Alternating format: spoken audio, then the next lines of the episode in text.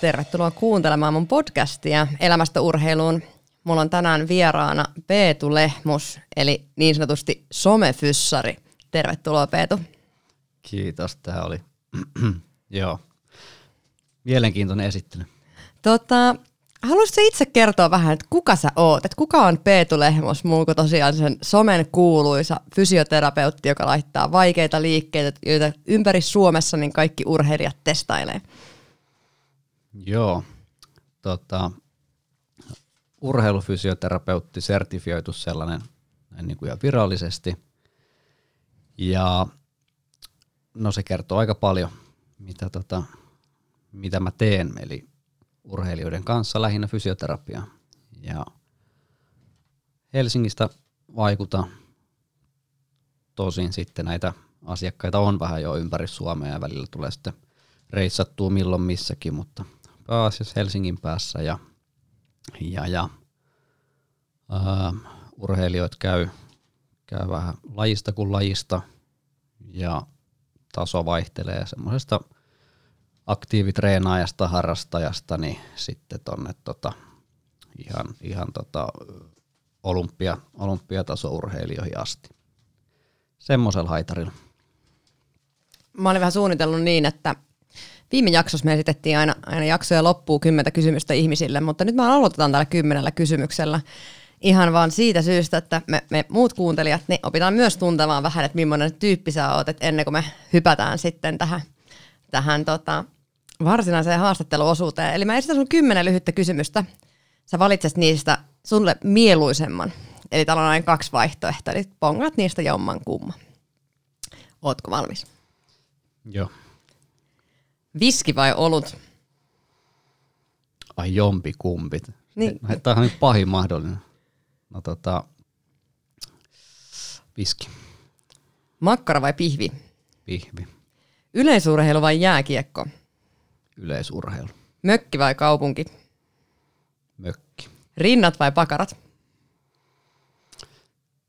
Ei ole helppoa tämmöiset. Pakarat.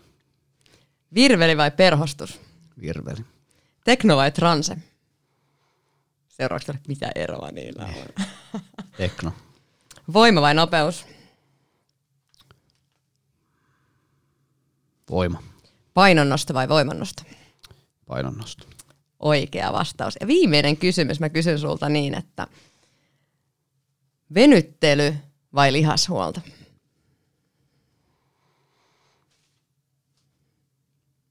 Niin. Mitä, voiko näitä määritellä, mitä nämä tarkoittaa? No, ei. No me päästään itse asiassa, tämä oli tämä mun aasinsilta kysymys siihen, että sä oot vähän, vähän semmoinen sä oot vähän semmoinen fysioterapeutti, että sä teet passiiviselle venyttelylle samaa, mitä Antti Heikkilä tekee, tekee tota hiilihydraateille. Eli toisin sanottuna tämmöinen niin verrain, verrainnollisesti siis sitä, että, että mä oon sitä mieltä, että sä oot oikeassa, mutta Antti, Antti välttämättä ei ole tästä meidän hiilihydraattikeskustelusta oikeassa. Eli sä oot paljon puhunut siitä venyttelyn haitoista ja nimenomaan passiivisen venyttelyn haitoista. Ja mm. ootkin ehkä semmoinen niin kuin passiivisen venyttelyn demonisoija, jos näin voisi sanoa. Onko?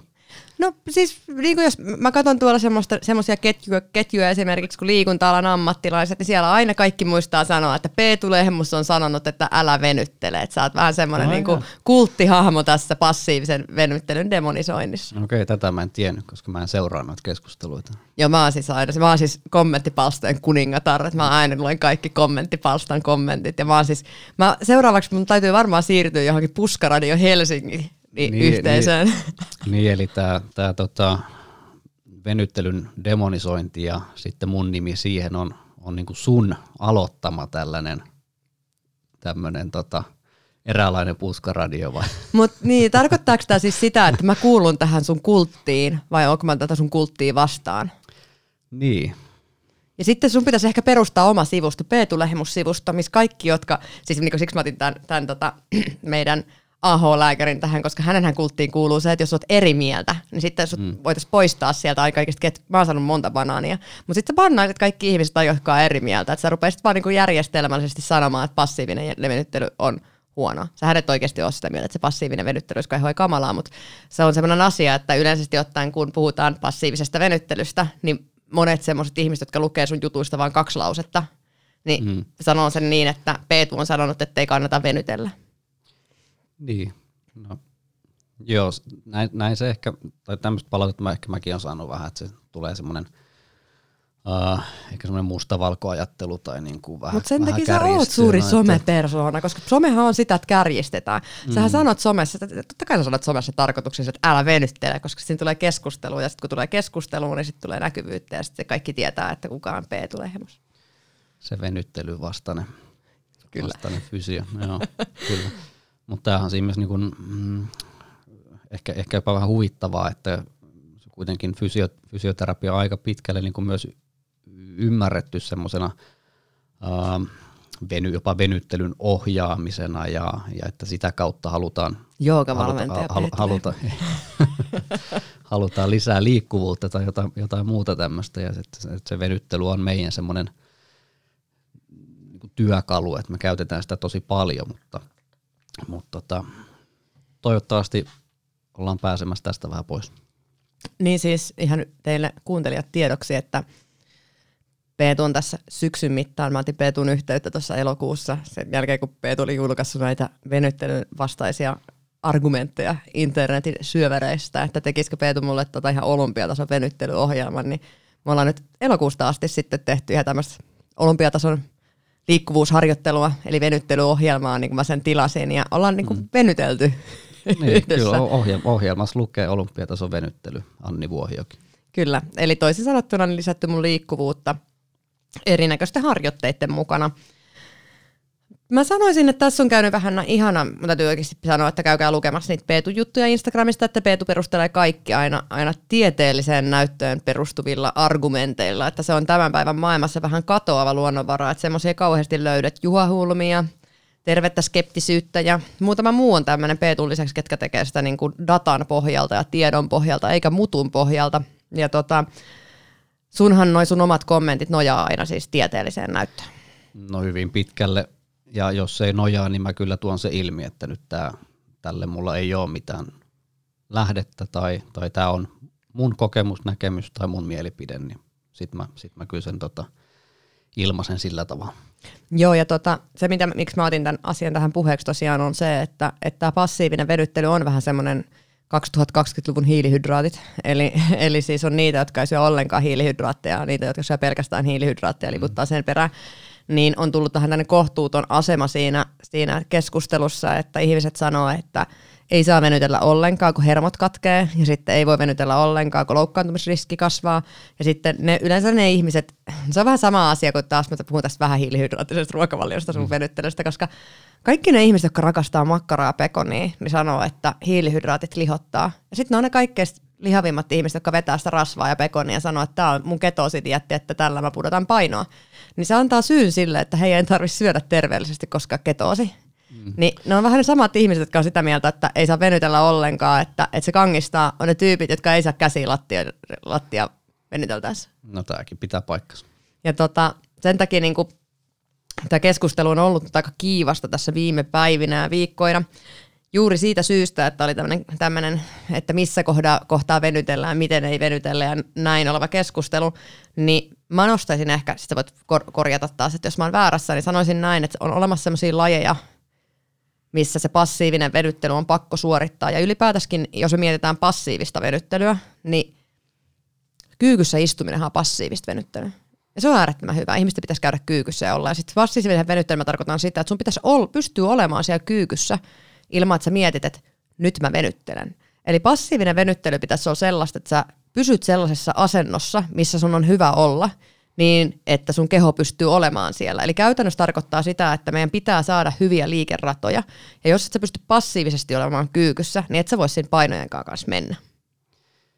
Joo. Et silloin kun yleisesti ajateltu, että pitäisi miettiä se, että mitä sillä venyttelyllä on, se passiivista, staattista tai sitten aktiivista tai jotain, jotain muuta, muuta niin kuin harjoittelua.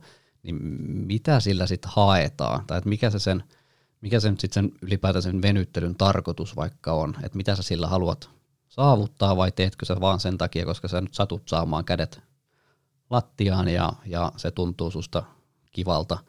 Välillä tulee näitä tämmöisiä, että, äh, että pitäisikö mun saada sormet lattiaan.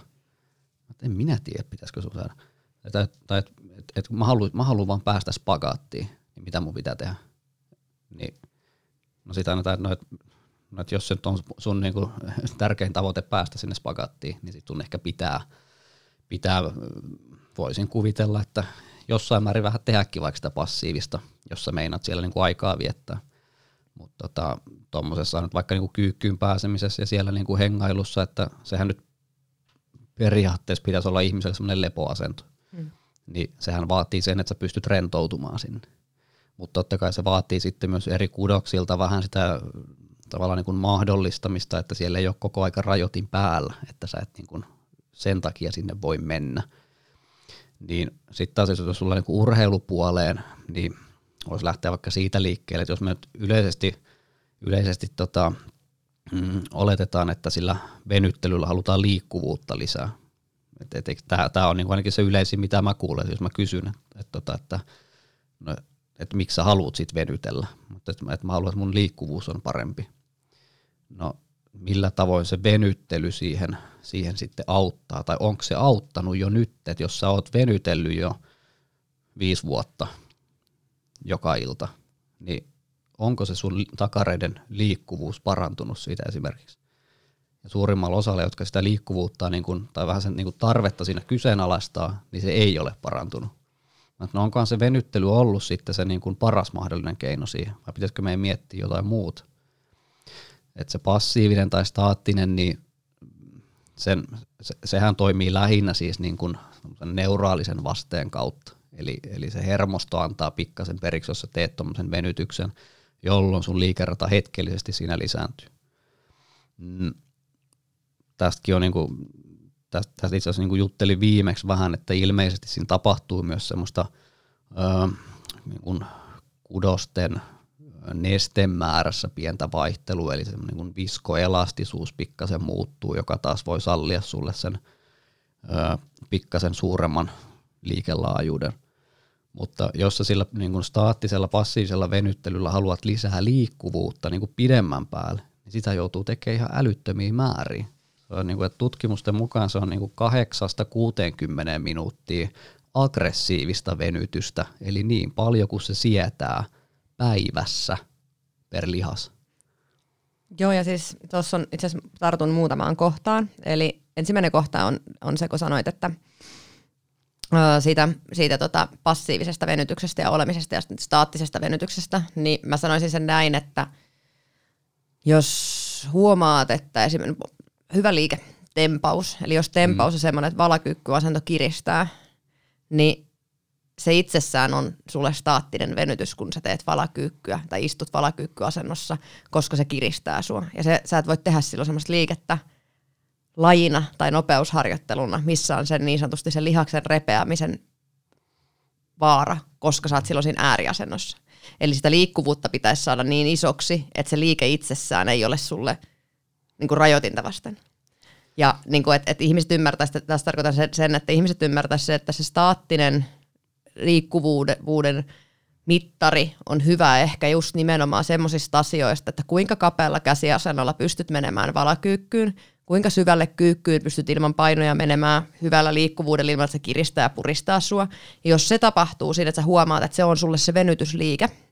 No itse asiassa nyt tullaan tähän, että mun mielestä esimerkiksi valakyykyt on tosi hyviä venytysliikettä. Ne lisää sun liikkuvuutta, kun sä haastat kroppaa. Eli tota, sä puhuit niistä hermoista, niin sitten on myös meidän lihakset. Ja meidän lihaksethan toimii niin, että ne supistuu ja sitten ne venyy.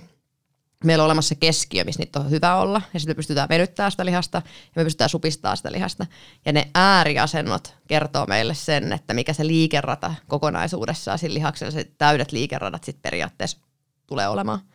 Ja se tapa, mitä me saadaan siihen lihakseen sit itsessään sitä liikelaajuutta, niin periaatteessa tarkoittaa sitä, että meidän pitää käydä välillä siellä ääriasennoissa kutittamassa sitä lihasta. Sen voi tehdä joko liikkeessä tai passiivisesti. Yleensä sen liikkeen pumppaamisen kannalta se on helpompaa, koska se lihas kun liikkuu, tai ne lihassäikeet kun liikkuu siellä, niin se on helpompaa.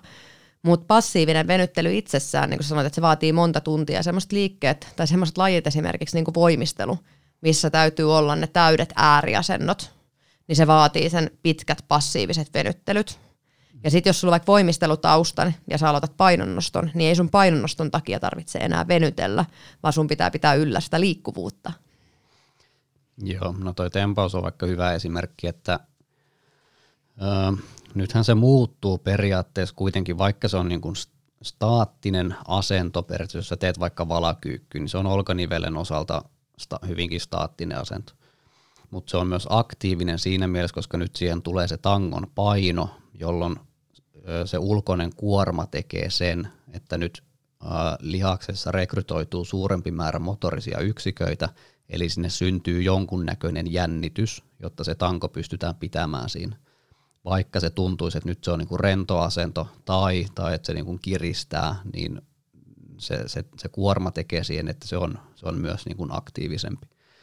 Ja nyt jos lähtee vaikka sitten ottaa sen tota voimistelijan siihen ja laittaa, laittaa hänelle sen tangon käteen ja sanoo, että rupeapa tuosta tempaamaan, niin todennäköisesti se ei ö, ole se liikkuvuus hänelle nyt ongelma, että se tanko nousee kyllä sinne pään päälle. Mutta tässä tullaankin sitten taas niinku siihen, että ö, onko, se, onko se nyt niinku oikeasti sitä liikkuvuutta, koska mä ymmärrän liikkuvuuden sillä, että sä pystyt tuottamaan siellä voimaa. Ja mielellään vielä siellä nivelen ääriasennossa, ja siellähän me yleensä ollaan heikoimmilla. Niin kyllä se, niin kuin se liikkuvuusharjoittelukin pitäisi tehdä niin, että, me, että siellä on se voimantuotollinen elementti niin kuin mukana, ja sillä me saadaan helpommin sitten taas pysyvämpiä vaikutuksia siihen, myös siihen liikkuvuuteen. Eli, eli nyt siellä niin kuin, äh, lihaksessa, lihassäikeissä se pituus kasvaa, äh, koska sitten taas niin kun, kun siellä on se ää, lihaksen akt, ää, suurempi aktiivisuus, ää, lihastyö mukana, niin se pidemmän päälle tekee sen, että me saadaan sinne enemmän sarkomerejä peräkkäin. Ja sitten kun siellä tapahtuu se jonkun sortin supistuminen, missä sitten taas ää, aktiinimyosiinifilamentit liukuu toistensa lomaan, niin tästä seuraa sitten taas se, ää, ensinnäkin niin kuin voimakkaampi tehontuotto ja ää, varsinkin noilla pitkillä lihaspituuksilla. Eli yleensä kun ollaan lähellä sitä ääriasentoa, niin lihas on, lihas on tota pidempänä. Eli voidaan puhua siitä, että on niin kuin venytyksessä tai lähempänä venyt, venytystä. Niin tämä supistu, ää, supistuksen nopeus ja herkkyys kasvaa, jolloin myös se, siellä pystytään tuottaa voimaa siellä lihaksen pidemmillä lihaspituuksilla.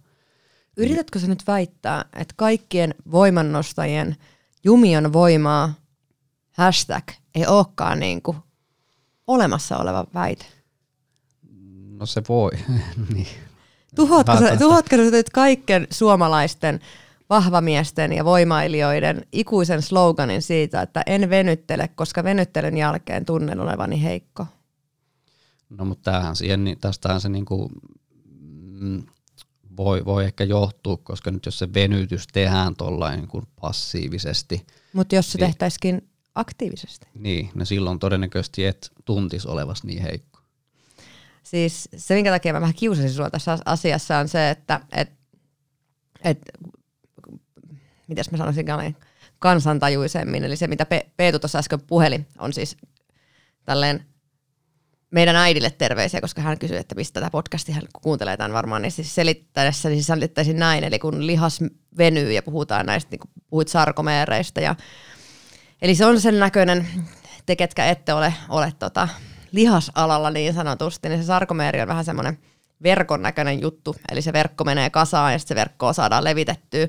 Vähän niin kuin sen kanaverkko, mitä pistetään vaikka omenapuulle, että jos te vedätte sitä verkkoa kauheasti, niin silmukat on isomman näköisiä, ja sitten kun se pistetään kasaan, niin ne on vähän enemmän rutussa, niin se meidän lihassa on vähän saman oloinen, mutta sitten siellä menee vähän muitakin säikeitä sitten siellä joukossa. Niin mitä suurempi, suurempi tota venyvyys, eli jousivoima siihen lihakseen saadaan, ja nimenomaan se voiman kannalta, eli mitä Peetu koitti sanoa, että jos me saadaan sinne ääriasentoihin se vielä kantamaan, eli se, että jos se meidän jousivoima pysyy silloinkin, kun se jousi on täysin venytettynä, että se vastustaa vieläkin sitä, niin silloin me saadaan myös vastaavasti se jännitysvoima suuremmaksi. Eli mitä pidemmältä pätkältä me päästään jännittämään sitä lihasta, niin sitä voimakkaampi se lihas tulee olemaan. Eli jos me ollaan hirveän jäykkiä, niitä sarkomeerejä on vähemmän, niin silloin sitä meidän energian tuottoa siinä lihaksessa on pienempi pätkä, mitä olisi sitten, kun puhutaan niin kuin pitkistä pituuksista. Ja sitten jos miettii vaikka jotain niin kuin loukkaantumisherkkyyttä, niin no mä oon koittanut tästä paljon niin kuin jutella ja, ja tota, kysellä sitten taas varsinkin voimistelupuolelta sieltä tota, ö, sekä valmentajilta että, että tota kollegoilta, ketkä voimistelun parissa tekee, koska siellä, siellä niin kuin vaaditaan ja siellä tehdään ihan näiden ääriliikkuvuuksien kanssa paljon hommia. Niin, että voisiko se olla sielläkin, koska loukkaantumisia kuitenkin paljon tulee, niin voisiko se olla enemmän kiinni siitä, että nyt jos sillä ve, ö, venyttely tai se liikkuvuusharjoittelu on ollut sen tyyppistä, että sieltä puuttuu se voimantuotto, niin kyllä, kyllä mä niin kuin näen sen niin, että siellä joutuu sitten nivelet, nivelsiteet, ö, muut kudokset huomattavasti lujemmille, koska siellä ei ole sitä lihaksen tukea, se, niin kuin, ja se ei pysty tuottamaan sinne sitä tukea, jos ei sitä ole sinne treenattu. Eli että voisiko sen tehdä miettiä sitten taas sen liikkuvuusharjoittelunkin niin, että me tehtäisiin sinne samalla esimerkiksi sitä voimaa, tai vähän jotain liikekontrollia, tai että meillä olisi joku tatsi siihen uh, käteen, kun se nyt on siellä te- tempaus- tai valakyykyssä sit siellä sinne tota ylös, ylös ojennettuna. Niin sitten taas voimastahan on, on, on niinku hyvin suuri näyttö myös niinku, uh, loukkaantumisriskin tai herkkyyden pienentämisessä. Mutta kyllä mä näkisin, että se kannattaa sitä voimaa tehdä myös siinä niin kuin lähellä sitä ääriasentoa. Mä itse, tota, se on hyvä kun puhutaan näistä asioista, mutta täytyy tähän kohtaan todeta sitä, että mä oon vähän sellainen valmentaja, että älä tee niin kuin mä teen, vaan tee niin kuin mä sanon. Eli itse itsellä, kun on vähän erilainen urheiluura ja mä oon aika vanhana tullut, tullut tota painonnoston pariin ja siitä sitten tehnyt ammatin, niin se tekee sitä, että mä oon joutunut koko mun urheiluuraa aikaan tekemään kompromisseja. Eli tietyllä tavalla kompromisseja, mitä Peetun kanssa esimerkiksi nyt ratkaistaan sitä mun lantion liikkuvuutta, koska mulle voima, osittain myös voimannoston takia niin se mun lantionivel on nimenomaan ollut sellainen yksi lantionivel, mikä liikkuu eteen ja taaksepäin, koska sitten taas voimannostohan on lajina semmoinen, että kun tehdään paljon takanojaa, eli käytetään lantio vaan yhteen suuntaan, eli se on niin kuin sarana nivel, niin sitten taas painonnostossa mä tarvittisin siihen niin kuin monimuotoisuutta ja sitä ei ole ollut.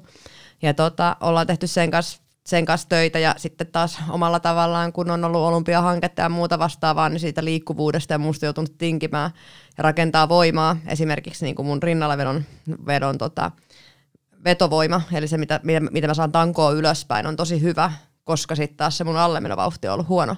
Eli tullaan tähän, että on joutunut tekemään kompromisseja sen suhteen.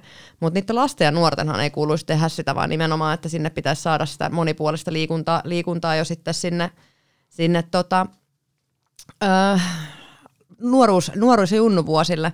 Ja mun mielestä se on vähän sellainen huolestuttava piirre, että nyt mistä me tästä puhutaan ja keskustellaan, niin mun lempiaihe jääkiekkojen ja junnujen toispuoleisuus, esimerkiksi heidän niin kuin olkapään liikeradat, niin kun sä pistät tuolta, tuolta tota jokereitten junnut esimerkiksi, sanotaan C-junnut riviin, ja he seisoo tuossa sun eessä, sä pystyt sanoa jokaisesta, että kumpi käti siihen on, kun he pelaa. Koska se taittaa sen olkapää sinne eteen. Ja sitten kun sä puhuit tuosta loukkaantumisriskeistä ja muusta vastaavasta, niin musta tuntuu, että me ollaan Suomessa vähän unohdettu sellainen, niin kun, koska sitten taas koululiikunta vähenee, harrastaminen vähenee. Eli on ne, ketkä tekee ammatikseen urheilua tai tulee tekemään haluaa huipulle, on ne, ketkä ei liiku ollenkaan, ja ne, ketkä haluaa ammatikseen ja haluaa sen huippu rakenteen tehdä sinne, niin he erikoistuu tosi nuoren. Eli kun he erikoistuu tosi nuorena, niin heille tulee ne, niin kuin mä sanoin, että mulle tuli lantion sarana nivelle, niin sinne tulee just nimenomaan ne ongelmat, mitkä on sen lajin ongelmia. Se laji itsessään ei ole ongelma, vaan se, että esimerkiksi jos mietitään niin, että sä rupeat pelaamaan neljävuotiaan lätkää, niin onhan sulla niin kuin neljätoistavuotiaan, sä oot kymmenen vuotta läminyt pelkkää raittia. Mm. Niin kuinka monessa lätkäseurassa pelataan esimerkiksi joka reenin päätteeksi, kaikki pelaa viimeiset kymmenen minuuttia, niin väärinpäin? Ei kukaan. Niin, ja että näissä tämmöisissä puolierojutuissa ää, ylipäätään niinku liikkuvuudesta, koska se nyt on niinku helppo huomata, että et vaikka et oikea käsi liikkuu tai oikea olkapää liikkuu eri tavalla kuin vasen tai toinen lonkka toimii eri tavalla kuin toinen. Ja kyllä mullekin kun vastaanotolle tullaan vaikka jonkun tämmöisen, tämmöisen takia, että tämä tuntuu vähän pahalta tuossa toisella ja nyt kun mä katson peilistä tai mä kuvaan tai valmentaja katsoo, niin tämä näyttää ihan erilaiselta.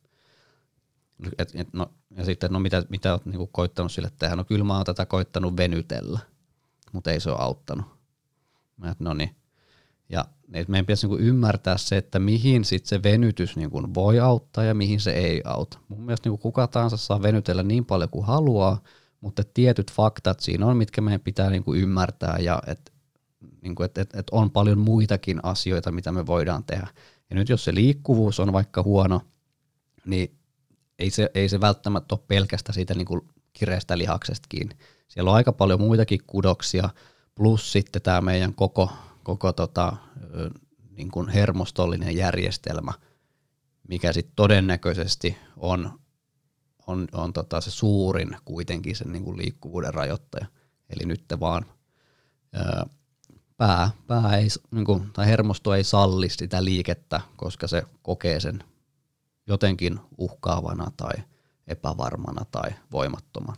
Niin ja sitten sanoit tuosta, että siinä on kuin muu syy, niin jos me mietitään, mä otan taas ne jääkiekkoilijat tähän, kun olen lätkäperheestä, niin tykkään jääkiekosta, niin sitten jos me mietitään yksinään siis sitä, että jos sä pelaat sillä raitilla koko elämässä, niin sun rintalihasten hallinta vasemmalle ja oikealle on ihan erilainen. Sun olkapään lihaksien ulkokiertä- tai olkapään kiertä- kiertäjän lihakset on ihan erilaiset oikealla ja vasemmalla, koska ne tekee ihan eri suuntaan liikettä. Ja tota, sen takia niin tietyllä tavalla, siis se, että vaikka venyttelisit kuinka paljon ja tekisit niin kun venyttävää työtä sille toiselle kädelle, niin se ei tule yhtään sen vahvemmaksi siitä.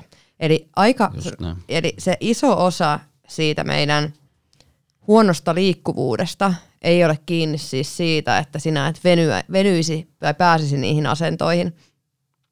Otin alkuun, että on olemassa niitä tilanteita, kun sulla ei kädet yllä lattiaa. Jos, ei ole kädetty, jos, et saa käsi, jos et sä pysty tekemään yhdeksänkymmentä asteen vaakaa, niin sä et voi tehdä suoria aloja maastavetoja, koska sulla repee takareidet. Koska sä oot niin jäykkä, niin sitä ei voi tehdä, sillä voidaan venytellä. Mutta jos sun olkapäät on toinen kiertynyt enemmän sisään ja sä oot koko ikäs pelannut lätkää, niin silloin se kysymyksessä on se, että siinä toisesta sun olkapäästä puuttuu tukilihaksista toiseen suuntaan, jolloin se liikerata, että se käännettäisikin suoralle linjalle, tuntuu vastenmieliseltä, koska siellä ei ole voimaa sitä tehdä. Eli on toinen osuus meidän liikkuvuusongelmasta on siis sitä, että se ei olekaan jäykkyyttä, vaan se on heikkoutta. Eli kun ei ole olemassa sitä lihasmassaa tai lihasaktivaatiota siihen toiseen suuntaan, niin käytetään pelkästään sitä, missä me ollaan vahvoja. Tänä päivän ei-urheilullisilla ihmisillä se näkyy mun mielestä kaikkein parhaimman hiirikätenä.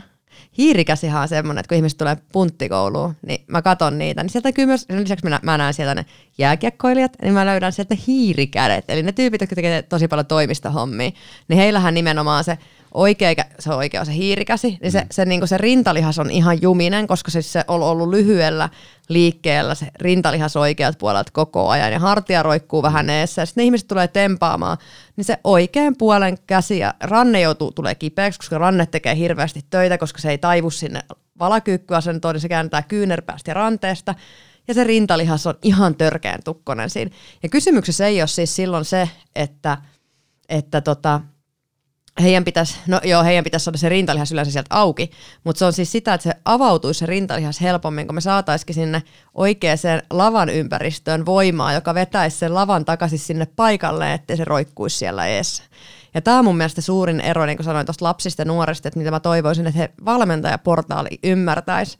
Että sen takia se vaikka niille lätkäjunnuille, mutta jalkapallossa mun mielestä, mä nyt vähän kehun jalkapalloa. Jalkapallossa on paljon helpompaa, koska sun on pakko olla vasen ja oikea jalkainen. Ei Suomessa, et sä pääse Suomessa millekään tasolle pelaamaan aikuisena, jos et sä saa potkasta oikealla jalalla.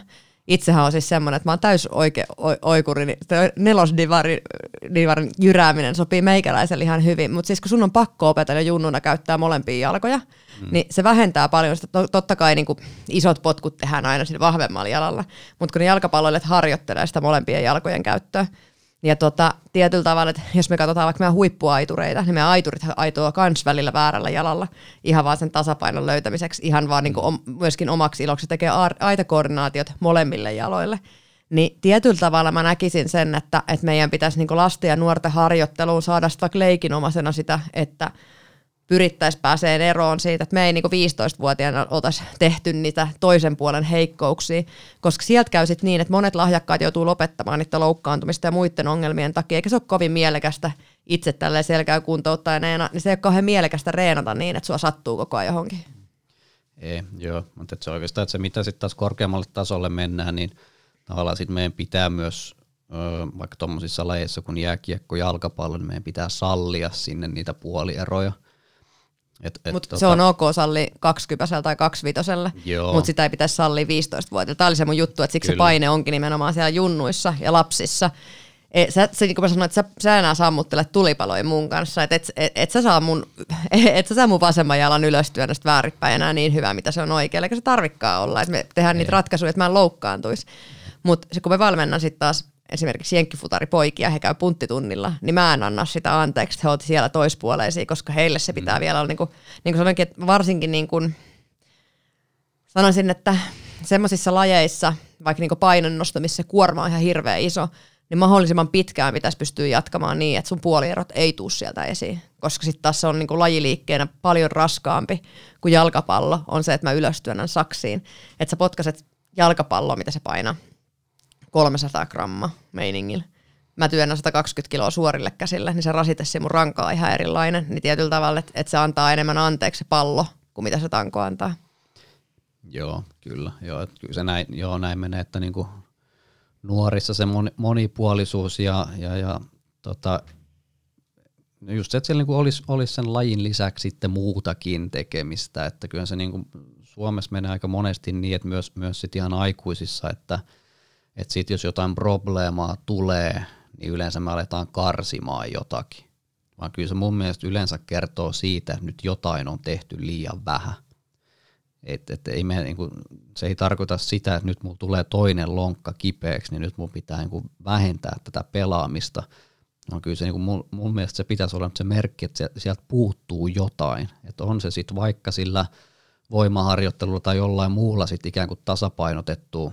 tasapainotettua sitä niin kuin tekemistä, tai sitten oikeasti, että sä pelaat nuorena vähän, vähän niin kuin molemmilta puolilta.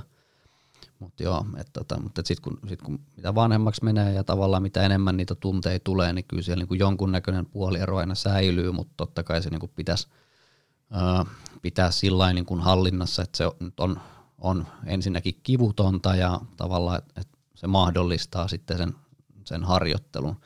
Mä oon sillä lailla niin leikkeisesti sanonut, että sä et, sä et kuitenkaan niin kuin, öö, urheilijana, sä et voi oikein olla molemmilla käsillä esimerkiksi yhtä, yhtä hyvä, mutta sä voit olla yhtä paska. Eli kyllä sulla jompikumpi niin kuin dominoi aina, että ei, et, et ei maailmassa ole kovin montaa, että joku, joku snookerin Ronnie O'Sullivan on niin kuin harvoja, jotka pystyy lyömään molemmilla käsillä käytännössä yhtä hyvin, joka on niin kuin ihan, ihan tota käsittämätöntä.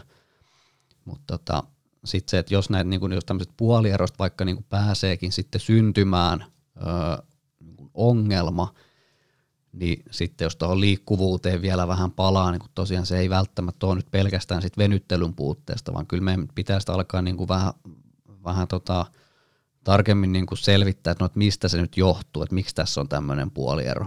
Sitten kun taas niitä voi olla niin monia asioita, nyt vaikka sitten taas tuo hiirikäsi, että Että et jos me sitä niinku rintalihasta siinä vaan venytetään, niin eihän se, niinku, eihän se muuta siinä mitään, just niin kuin sanoit. Et, et, et. Se saattaa tehdä sitten rintalihakset vähän vahvemman, koska sillä tulee lisää liikerrataa, sitten voidaan jännittää sitä entistä enemmän, kun niin, heilutetaan hiiltä, mutta ei se sitä olkapään kiertoa sitten vähennä. Mutta pitäisikö meidän sitten joko, joko jo vahvistaa sitä niinku vastapuolta tai sitten tehdä sitä rintalihaksesta ö, ikään kuin vahvempi, mutta kasvattaa sitä sen toimintasädettä. Et jos me lähdettäisikin viemään sitä sinne venytykseen ja tekee sille jotain siellä. Eli tavallaan sitten se olisi niin kuin... Ää, esimerkiksi niitä valakyykkyjä. Esimerkiksi, kyllä. Koska sitten taas se, niin kun, se jos niin kun miettii yksittäistä lihasta, niin se joutuu sitten taas siinä päätetyössä käyttää pienempää kapasiteettia siihen nähden, mitä, mitä sillä on olemassa. Niin silloinhan se pääsee helpomman. Ja tuo kapasiteetti on itse asiassa hauska homma. Mun pitää sanoa tässä mun kuulijoille kertoa tämmöinen hassun hauska tarina, että kun tätä varmaan olette huomannut, niin mulla on itsellä tämmöinen kolmekymmentäneljä asiaa aina tulessa, että mä teen vähän hommia siellä sun täällä. Ja nyt mä oon tässä seitsemän, seitsemän kahdeksan viikkoa pian kuntouttanut tuota mun selkää. Tätä nauhoittaessa, niin mun selkä on siis jo siinä kunnossa, että me tänään otettiin ihan uusia kymmenyslukuja Peetun kanssa ennen tätä, tätä tota, nauhoitusta noissa rinnallevedoissa. Että hyvällä mallilla ollaan, mutta mä tein töitä siis, koska kyllähän mulla pitää olla jotain tekemistä, että jos ei saa kaksikymmentä kertaa käydä reenaamassa, niin mä menin sitten töihin tuossa kuuden viikon pätkällä ja mulla ei ole koskaan tullut selkäkipeäksi, että mä istun koneella. Ei ikinä, mä istun tosi paljon koneella, koska mä teen tietokonehommia tosi paljon muutenkin ja nyt mä menin sitten töihin, mutta mä kävin tekemään painonnostoreeniä, oo en kertaakaan, mä tein kaksi toiminnallista, kaksi lihashuoltoa, eli neljä reeniä viikkoa, sitten kävelin ja tota, mulla tuli tensionekki siinä töihin. Siis kolme viikkoa mä olin ollut duunissa, niin mun rupesi pistää siis lapojen välistä ihan hirveästi, sitten se levis, levis, levis ja sitten mulla mennäisi lähteä tajutöissä, eli siis ihan mun meni vintti pimeäksi, mulla rupesi oksettamaan. Ja tota, sitten mä olin ihan varma, että mulla on aivokasvain. Mä kävin siinä sisätautien päivystyksessä sanoa, että hei, että mulla on varmaan aivokasvain, että mun mennessä lähtee tajua äsken. Sitten tökki mua vähän niskaa, sitten sanomaan, että tota, tämän voisi laittaa suoraan puudutus, puudutuspiikin, että sulla on tensionnekki, että ihan jumissa. Ja mulla on niinku poskenlihakset ja kaikki. Mulla on itse asiassa edelleenkin nyt tälläkin hetkellä, mä en sano sitä kunnolla vielä auki, eli kun mä hymyilen, niin mä huomaan siis sitä, että mulla tulee lihassäikeet poskiin, koska mä oon, kun mä oon ollut huonolla ryhdillä, istunut tietokoneella. Ja kysymyshän ei ollut siitä, että mä olin liikaa koneella. Vaan niin kuin Peetu sanoi, että mitä puuttu, niin multa puuttu painonnostoliikkeet. Eli se, kun mä käytän lapoja, lavan lihaksistoa, niskaa, harteita siihen, kun mä nostan. Eli mä teen työtä silloin niin kuin alhaalta ylöspäin, niin se jumppaa sitä liikettä. Eli nyt kun mun hartiat roikkuu eessä kuusi viikkoa ilman, että niitä käytettiin missään muussa asennossa, niin se oli se kuormana liian iso. Eli mä en saanut vastavoimaa sinne mistään. Niin mulle tuli niin kuin ensimmäistä kertaa, mulla on edelleenkin, nyt se ruvennut helpottaa, kun mä oon ottanut lajinostat mukaan, mutta se oli ihan kauheaa, että mulla on niin kuin, sit, sit mulla, mulla ei ole ikinä ollut migreeniä, niin mulla todennäköisesti osa on migreenioireet, mitkä rupes puhkeamaan vaan siitä, että mulla oli hartiat ja niskat niin jumissa. Eli työmäärä oli periaatteessa sama, eli mitä mä tietokoneella istun per päivä, eli koska mä olin ensiavussa, mun tuli myös käveltyä paljon, mutta siellä oli se kaksi neljä tuntia tietokonetta, mutta se vaan niinku, ei vaan toiminut, koska mulla puuttui se huoltava, eli se mun painonnostoreeni sieltä pois. Eli käytännössä mitä, mikä tarinan opetus siinä oli se, että ei ne työmäärät tapa, vaan se yksipuolinen harjoittelu. Ja yksipuolinen harjoittelu on sitäkin, että jos sä käyt kaksi kertaa viikossa salilla, etkä tee mitään muuta, niin sä voit olla ihan jumalan jumissa. Mutta jos sä käyt salilla kymmenen kertaa ja sä oot jakanut sen niin, että siellä on viisi kertaa niin, että sä palaudut niistä edes seura- niinku viidestä muusta reenistä, niin voi olla, että sä jaksat paremmin, mitä ne tyypit, jotka käy vaan kaksi kertaa. Niin, tai sitten jos sä käyt sen kaksi kertaa, niin, se, niin kun, no silloin sulla todennäköisesti ei ole tavoitteena Tokion olympialaiset, mutta et voisiko silloin miettiä sit sen, että jos se on sitä näyttöpäätetyötä kahdeksan tuntia päivässä, ja sitten siellä tulee kaksi tuntia voimatreeniä viikossa, niin kannattaisiko siellä salilla silloin tehdä jotain muuta kuin penkkipunnerusta? Mm, mä tein pelkkää penkkiä. Niin. Ja se ei oikein, se ei oikein auttanut se tilanteeseen. Kyllä, ja, ja niin, että se just, että mihin tässä sitten päästiin. Eli, eli tota, että pitäisikö siellä sitten tehdä vaikka sitä selkäpuolta, eli vaikka sitä, sitä vastaliikettä. Ja valakyykkyjä. Niin, jotta se pystyisi kompensoimaan sitten sitä, mitä siinä arjessa tulee. Mutta siis sehän onkin mun mielestä se, niinku, tää on taas niitä asioita, aa, ihanaa, niin me päästään taas aasinsiltana meidän viimeiseen asiaan, eli sen urheilijan kautta ihmisen kuuleminen. Ja tota, nimenomaan siis se, että kysymyksessähän ei ole koskaan mun lempiaihe. Ihmisethän siis voi reenata vaikka kaksikymmentäneljä tuntia vuorokaudessa. Siis kaikki ajat, jos sä palaudut mm. siitä. Mm. Ja kysymyshän ei ole siis siitä, että istutko sä liikaa, seisotko sä liikaa, reenaatko sä liikaa, vaan se on se kokonaiskuormitus. Ja tota, se on niinku varsinkin, niinku, mä kuulen siinä, missä Peetu tekee vaan tämmöisten kivinkova, kivi, kivenkovien ammattilaisten kanssa yhteistyötä, niin mä valmennan aika paljon sitten taas semmoisia tavallisia ihmisiä ja on siinä niin kuin arjen helpottajana ehkä tietyllä tavalla mukana, niin kuulee yleensä siis sen, että just niin kuin sanoit, että ei ole aikaa, kun reenat kaksi kertaa salilla ja sitten siinä ei ole mitään päättä eikä häntää sitten kahdesta kerrasta tekemisestä, niin siis se harjoittelun ja harjoitusohjelmien tekeminen ja laadinta pitäisi aina olla sen ihmiskohtaista ja se no tämän päivän maailmassa on muutama ongelma. Aika iso osa ihmisistä lataa netistä harjoitusohjelman, minkä joku Peetu Lehmus on sanonut, että tämä lonkan yhdeksänkymmentä yhdeksänkymmentä auttaa kaikkien selkävaivoihin. Sitten kaikki tekee sitä yhdeksänkymmentä, et, et sä sanonut niin, mutta se oli musta hauska. Tota, niin kaikki tekee sitä yhdeksänkymmentä yhdeksänkymmentä, koska se auttaa tiettyihin juttuihin. Mulla esimerkiksi se auttaa, mutta semmoiselle ihmiselle, kenellä on jo valmiiksi liikkuva lonkka ja saattaa silti selkäkipuun, niin se ei auta yhtään minnekään.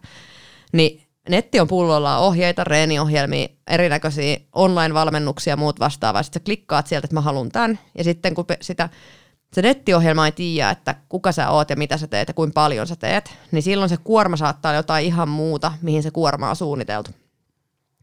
Se, minkä takia mä otin tämän puheeksi, niin oli tämä meidän viimeinen asia, mitä me piti Peetun kanssa tänään vähän keskustella, niin on myös se samassa tässä, tässä tota, sosiaalisen, sosiaali, sosiaalisen median tullessa enemmän enemmän tyrkylle, niin yhä enemmän enemmän valmentajat liputtavat vain yhden asian, eli omien juttujensa puolesta.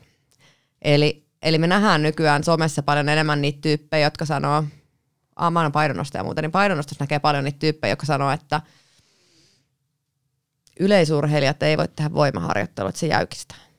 Sitten tulee voimistelijavalmentaja, että sanoo, että me ei voida käydä salilla, että kun siitä tulee isoksi ja jäykäksi. Ja se, mitä mä rakastan kaikkeesta, niitä, niin monet naiset sanoo, että ne ei voi käydä salilla, koska niiden lihakset vaan räjähtää käsiin. Mm. Siis mä oon käynyt nyt neljätoista vuotta salilla, keskimäärin seitsemän kertaa viikossa. Mä painan kuusikymmentäviisi kiloa. Mihin mun lihakset on räjähtänyt? Missä ne on? Ja miksei mulla ole niitä? Joo, kyllä. Tota. Niin säkin oot miettinyt, miksi mulla ei ole lihaksia. Niintä, tähän niin, on tullut. Se, niin. Hyvä, kun sä luit tästä ilmeestä.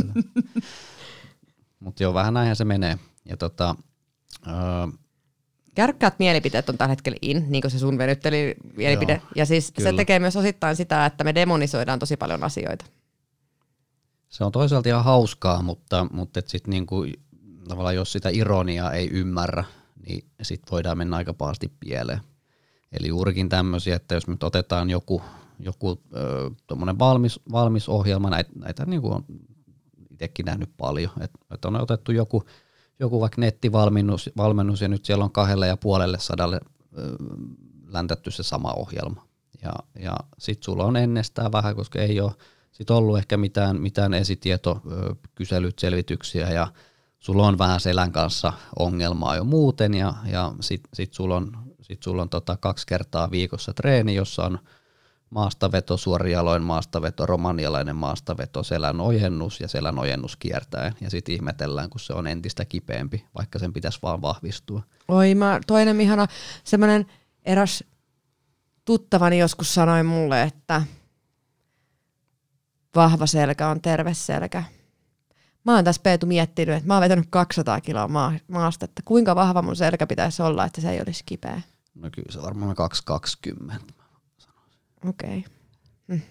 Ei auttanut. Tämäkin on niinku hauska tämä tota, selkähomma, koska enemmän henkilökohtaisesti ite, ite joudun puuttumaan tai niinku hoitamaan tämmöisiä niinku, selkä suorana paljon tekeviä ihmisiä, kuten painonnostajia, ja selkä on kipeä. Ja sitten niin kuin, että no teetkö sä koskaan sinne jotain muuta liikettä kuin sitä, että pyrit pitämään sen nyt mahdollisimman suorana ja jäykkänä, aina kun sä käyt nostamassa. Sitten kun mä pyydän, että, no, että heitän kynän lattialle, nosta toi kynä mulle, niin sitten se tehdään samalla tavalla, kun ottaisi sen siitä kaksisataa kilon tangosta kiinni.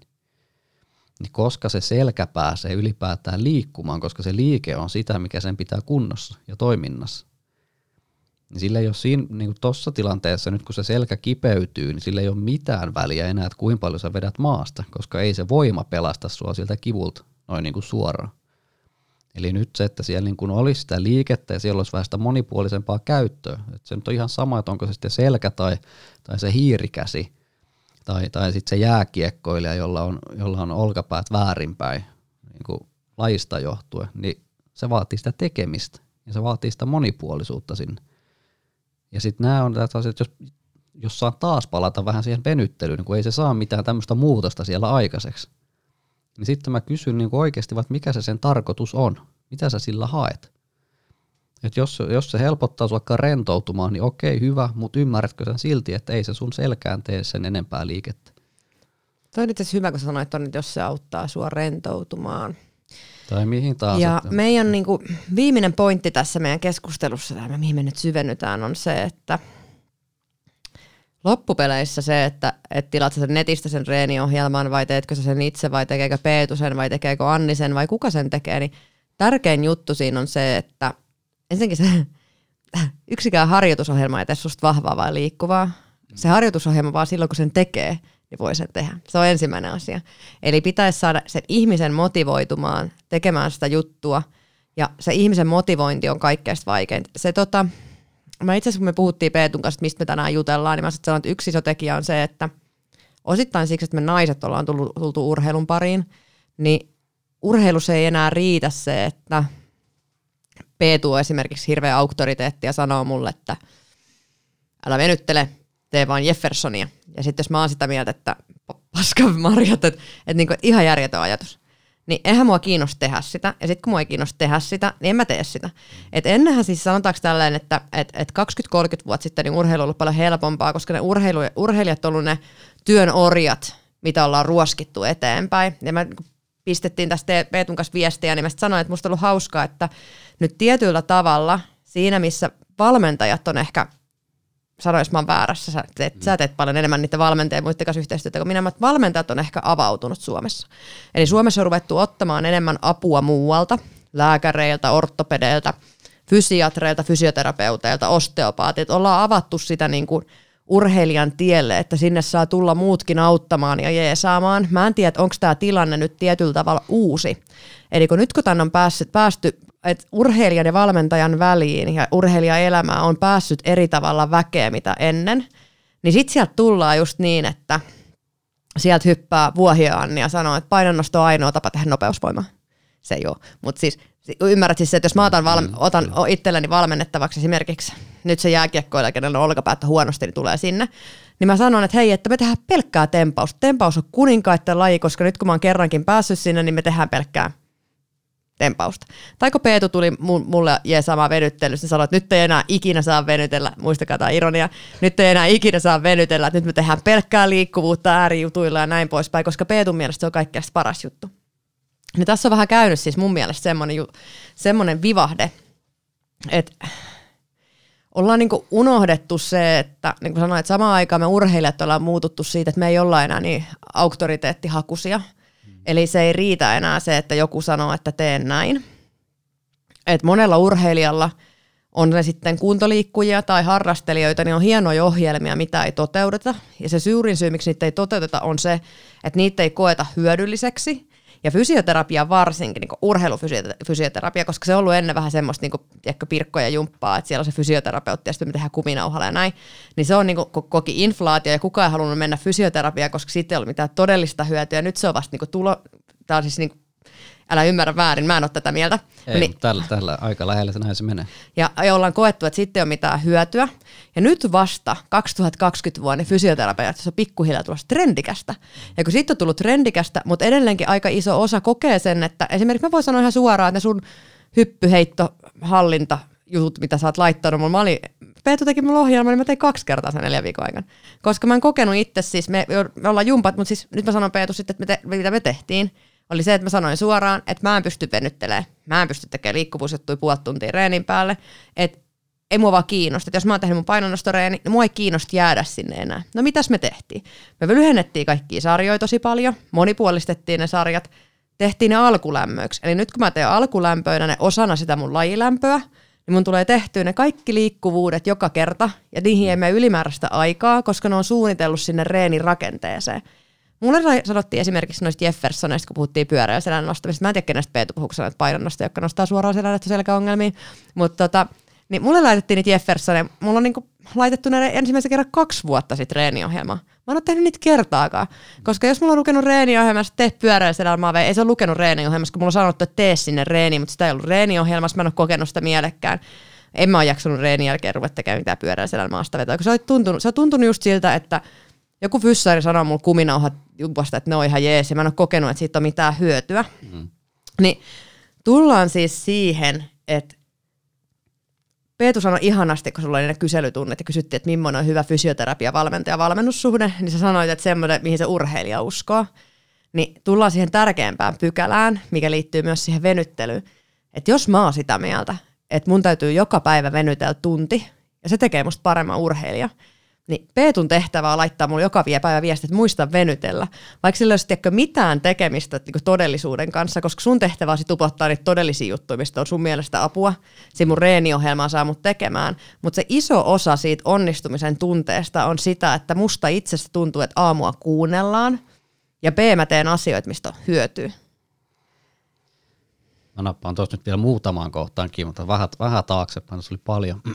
tota, jos ihan ehkä voin tähän palata vielä, mutta tota, toi, että nyt, että jos se voimaharjoittelu kangistaa tai, tai tota jäykistää ja sit sen takia sitä ei voi tehdä ja öö, mitä, mitä sanoit, näitä tämmöisiä klassisia esimerkkejä. Mutta painonnosta, että mehän ollaan kaikki tosi hitaita, kankeita, lihavia, sehän se kaikkein niin, ju- just suurin näin, juttu. Just näin, mutta to, joo, kyllä.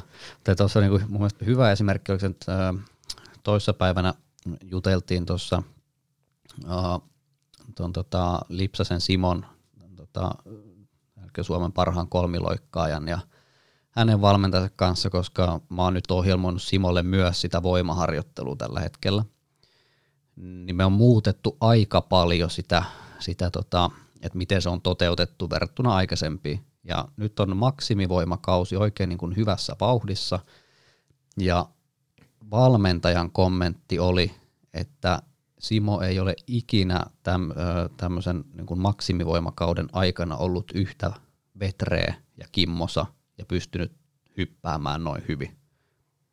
Niin kuinka paljon se maksimivoimatreeni sitten on loppujen lopuksi kangistanut, kun sitä on vähän mietitty kanssa niin kuin siltä kannalta, että mitä Öö, millaisia ominaisuuksia se itsessään se urheilija, millaisia sen kannattaa hyödyntää, millainen se on jo niin kuin tässä pisteessä ja mitä se laji sit vaatii. Et onko ne painonnostoliikkeet nyt sitten tai vaikka raskaat maastavedot tai muut, niin onko ne sille kolmiloikkaille nyt se paras vaihtoehto? Tätä voi niin kuin jäädä miettimään, Mut, mutta niin kuin tässä kumotaan, kumotaan osittain sitä, että nyt se raskailla painoilla tehtävä harjoittelu olisi jotenkin välttämättä jäykistävää tai muuta, koska sehän nyt ei pidä sitten taas paikkaa. Mutta on ihan hauska, minkä sä sanoit, koska jos mietitään yleisurille että traditionaalisesti, mitä ne tekee, mm.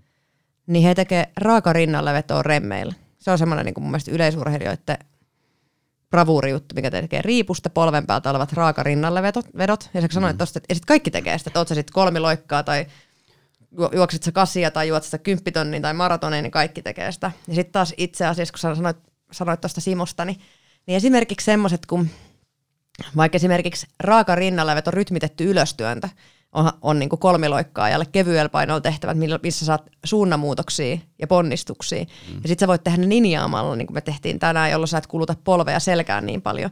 Eli siinä on monta asiaa, mitä pitäisi miettiä, niin kuin sanoit tuosta kolmiloikkaajasta oman näkemykseni mukaan, niin on se, että eihän me kuluteta niitä samoja niveliä, mitä kulutetaan myös siinä lajissa, koska ihan liikaa ei voi tehdä. Et jos Simo rupeaa tekemään kolmiloikkaa tangon kanssa, niin sehän se selkää kaikki katkee sieltä.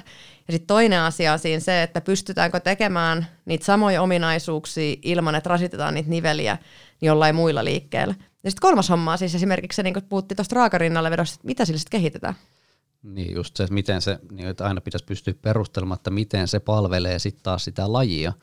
Ja, ja sitten taas niin tämä, että jos me ruvetaan välttämään vaikka niitä laji, lajissa ö, toteutuvia nivelkulmia ja voimantuottoalueita, lihaspituuksia, niin miten se on sitten, miten se on sitä lajia palvelevaa. Mutta totta kai siinä pitää niin kuin miettiä just se, että minkä verran me kuormitetaan, millä tavalla, Öö, millainen se volyymi, millainen se frekvenssi siinä harjoittelussa on. Tässä on niin paljon, paljon, niin paljon muuttujia. Että missä reenataan, että jos sä reenaat hirveän kovalla mm, alustalla, että osahan, osahan painonnostajista ja myös sitten niin fysiikkaharjoittelijoista tekee esimerkiksi omat laji- tai pain- voimareeninsä betoni kautta kumimattoalustalla, niin se on ihan eri asia kuin tehdä se, että mä teen esimerkiksi iskuvaimenna tulla alustalla, mikä on pehmustettu, missä mun selkä ja polvet voi paremmin.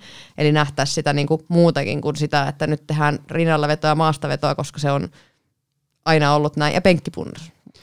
Joo, ja sitten tästä päästään siihen toiseen, että, että et, et kyllä se pitää niin kuin toimia se mm, kommunikaatio nyt sitten juurikin fysion, urheilijan, valmentajan, on siinä sitten lääkäri, on siinä psykologi, ravit, ravitsemusterapeutti, ketä, niin kuin mikä se tiimi sitten ikinä onkaan, niin se, kenen kanssa siinä niin kuin tarvitsee ja niin kun tulee oltua sitten yhteydessä, niin kyllä se, niin kun se kommunikaatio siinä täytyy pelata. Kyllä siinä pitää pystyä, just niin kuin sanot, niin kuuntelemaan sitä urheilijat, jos, jos sä nyt oot semmoinen, että sä haluat sen tunnin venytellä päivässä, niin ehkä meidän ei kannata lähteä sitä nyt ihan suorilta niin kuin kieltämään, mutta tota, mut toki sitäkään ei voi tehdä, tehdä nyt niin, että mä annan sulle tota, suoraan kuin vapaudet, vapaudet, että venyttele tunti päivässä ja sitten taas muu, muu tota, tiimi on ihan, ihan täysin sitä vastaan, että kyllä siinä niin kuin joku, joku semmoinen tota, yhteisymmärrys sitten kuitenkin pitäisi, pitäisi saavuttaa. On, on, ja sitten mä sanoin Peetulla tänään, että esimerkki, musta hyvä esimerkki on harjoituspäiväkirjan pitäminen. Eli vaikka esimerkiksi kukaan ei koskaan lukisi mun harjoituspäiväkirjaa, mutta se, että jos mun lähettää viestin vaikka, että lähetäkö kuvan sun reenipäiväkirjasta, niin sillä urheilijalla tulee ihan sika hyvä mieli, että hei, että Peetu oli kiinnostunut mun reenipäiväkirjasta. Mm. Ja vaikka Peetu ei lukisi sitä kertaakaan, niin se nostaa sitä luottamussuhdetta sen urheilijan ja valmentajan tai fysion kanssa. Eli toisin sanottuna se, että et se, se urheilijaa ei niinku kuunnella, vaan se urheilija kuullaan, niin se on se tosi iso juttu. Ja niin kuin sanoinkin, että tietyllä tavalla ehkä tämän päivän ongelmiin, kun on paljon tukijoukkoja ja apujoukkoja, kun ennen on ollut vaan se valmentaja urheilija, niin se on se auktoritäärinen totuus. Ja nyt kun on olemassa ärsykkeitä ja somea ja nähdään, miten ulkomaalaiset treenaa ja harjoittelee, niin sille urheilijalle tulee painetta myös siitä, että teenköpä niitä asioita oikein. Niin tietyllä tavalla sen urheilijan oman identiteetin ja urheilijapolun vahvistaminen on tänä päivänä tosi tärkeää myös sieltä tukijoukolta tukeakseen sitä urheilijaa sille, että nämä asiat tehdään oikein. Koska mä kerron teille kaikille salaisuuden. Sille ei ole edes ihan hirveästi merkitystä, että mitä tehdään. Silloin enemmän, että miten tehdään. Eli toisin sanottu, millainen fiilis sillä urheilijalla on. Eli jos mä venyttelen ja musta on sen olo, että se auttaa mun liikkuvuuteen, jos mä teen sitä passiivista venyttelyykin, niin se auttaa mua venymään paljon enemmän kuin se, että mä istun siinä lattialla haaraiasennossa kaksikymmentä minuuttia ja venyttelen vaan sen takia, että mut on pakotettu venyttelee kaksikymmentä minuuttia päivässä. Koska se mieli on siitä tosi jännä. Siitähän on tehty paljon tutkimuksia. Esimerkiksi se koripalloilijoiden koripallon heittotutkimus, missä koripalloilijat, yksi porukka heitti kymmenen minuuttia aina reenin, reenin päälle kolmosia, toinen porukka lähti kotiin ja kolmas porukka mietti niitä kolmosten heittämistä. Niin ne, jotka heitteli siihen reenin päälle kymmenen minuuttia, ne, ketkä kuvitteli heittelevänsä kymmenen minuuttia, niin ne teki melkein samanlaisen tuloksen kuin ne, jotka ei heitellyt ollenkaan. Tai siis anteeksi, siis he tekivät huonoja, jotka ei heitellyt ollenkaan, mutta ne kuvittelijat ja heittelijät oli lähes samalla tasolla. Niin päästään just nimenomaan siihen, että sitä urheilijan identiteetin tukemista, niin se ei ole niinku ollenkaan mikään höpö-höpö juttu, vaan se pitäisi nähdä sieltä myös. Ja se on semmoinen asia, mitä mä sitten taas kohtaan tuolla perusterveydenhuollon ja perusihmisten kanssa nimenomaan se motivaatio ja se löytäminen siitä, että jos se sun hiirikäsi rasittaa sua, niin miten mä motivoin sen ihmisen tekemään vaikka työpäivän aikana joku semmoisen harjoitteen, minkä se pystyy ihan oikeasti suorittamaan vaikka kolme minuuttia mm. tunnin välein. Mikä, mikä on se juttu, mitä mä saan sen esimerkiksi nostamaan lapaa kolme kertaa pyöräyttämään taakse, meiningin yksinkertaisia asioita, niin se on paljon tärkeämpää kuin se, että mä käsken hänen ladata Annin uuden fysioterapiaohjelman netistä hintaan kaksisataayhdeksänkymmentä meiningillä, niin se on paljon tärkeämpää. Ei se, ei se niin kuin mä sanon, että se ladattu ohjelma ei auta, jos sitä ei tee, ja ihminen ei tee mitään, jos ei se koe sitä oleva hyötyä kautta mielekästä. Ei, ja sitten vaikka se olisi kuin hieno, hieno ja seksikäs se liike, niin siitäkään ei ole mitään hyötyä, jos se, jos se ei, ei tota palvele sitten, sitten tota, joko se on joku ihan, että et nyt pitäisi kättä, kättä tota kuntouttaa ja sitten se on joku varpaiden kipristely, jos ei, voihan siinkin olla joku perä, mutta en nyt äkkiä keksi, että mikä, mutta, tai sitten jos se on ihan täysin vaik- väärin vaikka annosteltu, tai sitten just semmoinen, mitä ei kiinnosta tehdä yhtään, tai ei pysty tekemään, tai ihan liian vaikea. Mutta kun tämä näyttää hyvältä somessa, kun sä teet, niin silloin, silloinhan se on huono harjoite. Ja vähän tästä niin sitten taas tuosta edellisestä, niin, niin että et myös niin fysioterapia ja nimenomaan myös, sitten, myös, myös niin urheilufysioterapia, että tuotaisi sitäkin nyt vähän jo niin esille, että et, et mihin kaikkeen me sitten pystytään sitä urheilijaa tai sitten siellä vastaanotolla ihan ketä tahansa niin auttamaan. Koska kyllä tämä onneksi on menossa tämä meidänkin ammatti niin kuin siihen suuntaan, että tämä on vähän muutakin kuin sitä kelakorvattua hierontaa ja sitä kuminauhajumppaa. Että niin kuin ja venyttely, venytteiden, venyttelyn ohjaamista. Eli niin kuin Annin olympia, olympiatason venyttely ei ole sisältänyt vielä yhtäkään venytystä tähän mennessä. Eikä hierontaa. Sitten mä oon vähän katkera. Mä yritin tänään monta tuntia sanoa, että mun sattuu alaselkää. Kukaan ei hieronnut mua vieläkään. Kyllä. Tehtiin vaan Jefferson-kurli. Mutta mut sitten taas, että jos, jos, jos, niin kun, jos me annetaan niin kun ihmisten olla siinä uskossa ja, ja tavallaan ei kehitetä sitä myöskään sitä meidän omaa toimintaa mihinkään, niin milloin se sitten muuttuu toi, että et, tota, et, et, et, et, ei ihminen tuu fysioterapiaan, koska se saa sieltä vaan jotain, jotain tota, tarpeettomia kuminauhajumppia, jotka ei auta yhtään mihinkään. Niin se nyt niin kun voi olla esimerkiksi toi nyt, että et, et, et, sä, sä nyt profiloit mut tämmöiseksi niin kuin somepersoonaksi, niin, niin sanotaan, että se yksi, yksi niin kuin iso niin kuin hyvä asia siinä somessa on ollut se, että siellä pystyy niin kuin yleisölle öö, niin kuin näyttämään, että hei, tämä fysioterapia on vähän muutakin kuin sitä kuminauhajumppaa ja sitä hierontaa. Ja silloin sieltä kautta sit voi tulla, että hei, että Että et kun mä oon kokeillut nyt tämän kuminauhan kanssa vemputtaa noita alkulämpöjä kolmekymmentäkaksi minuuttia joka treeni al- ennen, ja sit mä oon kokeillut nämä venyttelyt ja nämä ei auta, niin voisikohan tässä olla jotain muuta? Ja oikeasti sieltä tulee myös niitä asiakkaita, että hei, et mä näin, että et tota, sulla oli tämmöinen juttu siellä, että voisikohan tämä auttaa mua. Niin silloinhan mä oon jollain tapaa onnistunut siinä tuomaan niin kun tätä, ö, mitä me oikeasti tehdään. Niin sitten taas uudelle ihmiselle tietoisuuteen, että hei, siellä voi olla muitakin vaihtoehtoja kuin se venyttelyn puute. Tyhjentikö? Tämä on ihan tyhjentävä vastaus. Mä vaan mietin, että minkä takia mä teen sitä kuminaa. Minkä takia Anni tekee kolmekymmentäkaksi minuuttia kuminauhajumppaa, mutta mulla varmaan selvinneet tässä tulevaisuudessa. No, sulla on niin heikko maastaveto, niin ei sulle voida laittaa isompaa painoa kuin se kuminaa. Ihan vaan teille väkikansa siellä tiedoksi, että nykyään niin fysioterapian opintoihin on kytketty myös jonkin verran niin kuin psykologiaa ja sitä ihmisten motivaatiokulttuuria ja sitä, että mitä siinä meidän päässä oikein liikkuu. Ja mä näen se tosi tärkeänä ja se on ehkä semmoinen nouseva ala meillä ihmisten kanssa työskenteleville, että meidän pitää oppia ymmärtää sitä ihmistä kokonaisuutena. Tarinan opetus lieneekin se, että älkää te siellä kuulokkeiden toisessa päässä, niin tyytykö siihen, että teillä sanotaan, että teen näin, kysykää, että miksi, koska silloin kun te tiedätte, että miksi te niitä asioita teette, niin se motivoi teitä liikkumaan paremmin.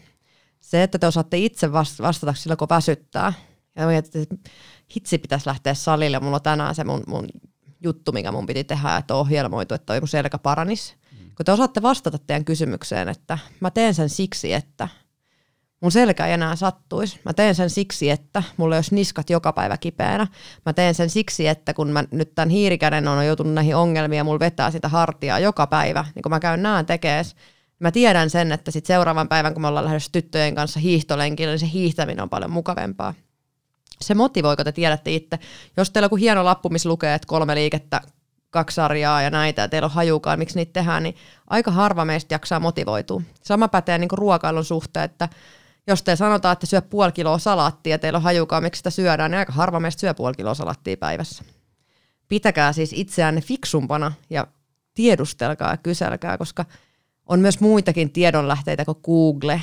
Eli voi mennä vaikka Peetun vastaanotolla ja kysyä, että miksi mun täytyy tehdä kuminauhajumppaa. Ja vielä parempi sen sijaan, että kysyy miksi, niin kysyy kolme kertaa miksi. Niin, kyllä. Sitten sit tulee todennäköisesti aika hyvä perustelu. Mut tämä oli tämmöinen meidän, mä paljastan, että tämä oli mun tämän seasonin ensimmäinen jakso.